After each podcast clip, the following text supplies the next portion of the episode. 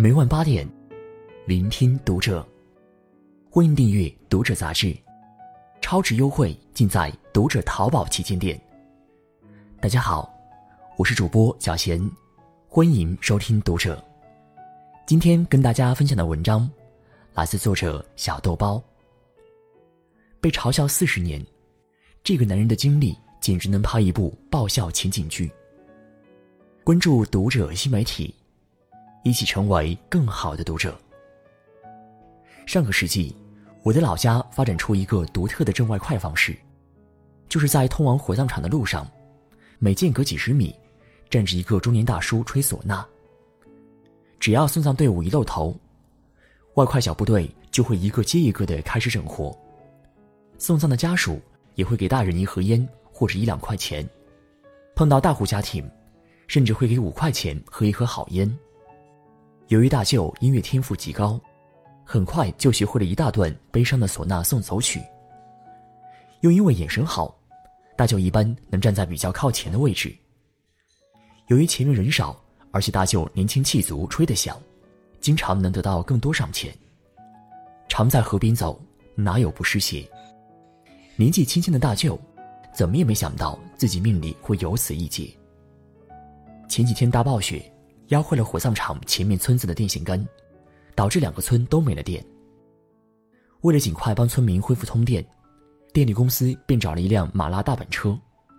因为雾太大，开车能见度低，而且雪天路滑不好走，所以找了大板车，拉上维修工具和十几名维修工人从火葬场经过，去前面的村里维修电力设施。但这个大板车和当时殡葬用的大板车为同款。因为东西比较重，所以还是三匹马拉的加大号板车。大雾天的清晨，远远看去，就像是附近首富的超大规模殡葬。这对于外快小部队来说，那可是难得一见的大活。所以，从第一个看见的人开始，大家都更加使劲的吹。车越近，吹得越响。看清了是三匹马，吹得更响了。看清了车上都是人。恨不得多长出一张嘴吹。等看清了车上没有棺材，只有变压器后，震天的唢呐声戛然而止。维修队在一路悲伤的送走曲伴奏下，加上早起的起床气、加班气，愤怒值不断上涨，成了一个一点就炸的炮仗，爆发就差一把火。幸运的是，那个火种就是我大舅。那天雾很大，人很少。大舅也想狠狠赚一把，大舅看见大板车一冒头，便开始玩命的吹。那声音盖过四五个唢呐都不是问题。过大的声音更加刺激了维修队的工人们，有两三个人跳下大板车，想跑过来告诉大舅别吹了。大舅看见人来了，以为是跑过来给他送赏钱的，便更卖力了，疯了一样的吹。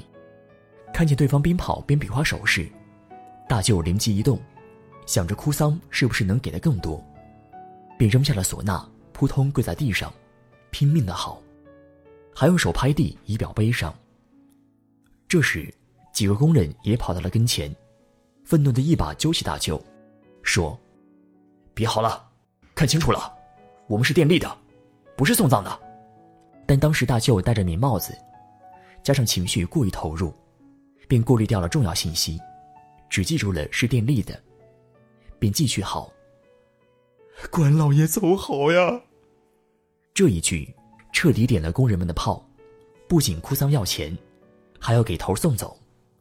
于是便给了我大舅一拳，大舅被突如其来的一小拳打懵了，怒吼道：“咋了还打人？是不是不想给钱？”工人也急了，骂道：“还给你钱？我给你个粑粑！”然后便扭打到了一起。虽然我大舅年轻力壮，但毕竟势单力薄，不仅被套组合拳放倒了，还把他的外快道具小唢呐给瘸折了。其实没有下重手，只是撂倒了我大舅，然后瘸折了他的小唢呐。对大舅来说，这简直是极大的侮辱，于是便拿着折了的小唢呐回来找大舅老爷。大舅老爷一听儿子被人打了。被打的理由还是不想给赏钱，气得他火冒三丈。带上儿子就去找电业局的书记给评理。书记在听完我大舅愤怒的投诉后，冷静地打了一个电话，了解了事情的原委后，向大舅表示，他们打人是不对的，但你们沿路吹桑叶讨赏也是不对的。最后登记了信息，说打人的员工会登门道歉，并且会赔偿我大舅一个新唢呐。经过领导的安抚，大舅老爷满意的带着我大舅回家了。事情到这里还没有结束，后面发生的事让我大舅被嘲笑了很多年。事后，工人们登门道歉，结果发现家里没人，便写了致歉信，将致歉信和唢呐交给到了大舅学校警卫室的校工手里。因为唢呐上绑了一个红丝带，校工就以为是大舅获得了电业局的表扬，并把东西给了校长。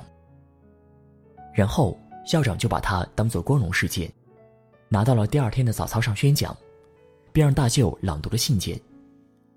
信件写得很委婉，因为误会，不小心损坏了你的唢呐，对不起，在此特附上致歉信和新唢呐，向你表示歉意。老师和校长还问我大舅：“你原谅工人叔叔的无心之失了吗？”大舅很感慨地说：“自己是成熟的学生，不会把这些小事儿放在心上。”校长夸奖了大舅，但接下来的一句话，让大舅终身难忘。既然这位同学原谅了工人叔叔，误会也就解除了，那就让这位同学吹奏一首送给工人叔叔。那一刻，大舅的血液仿佛凝固了。因为他只会吹那一首悲伤的送走曲。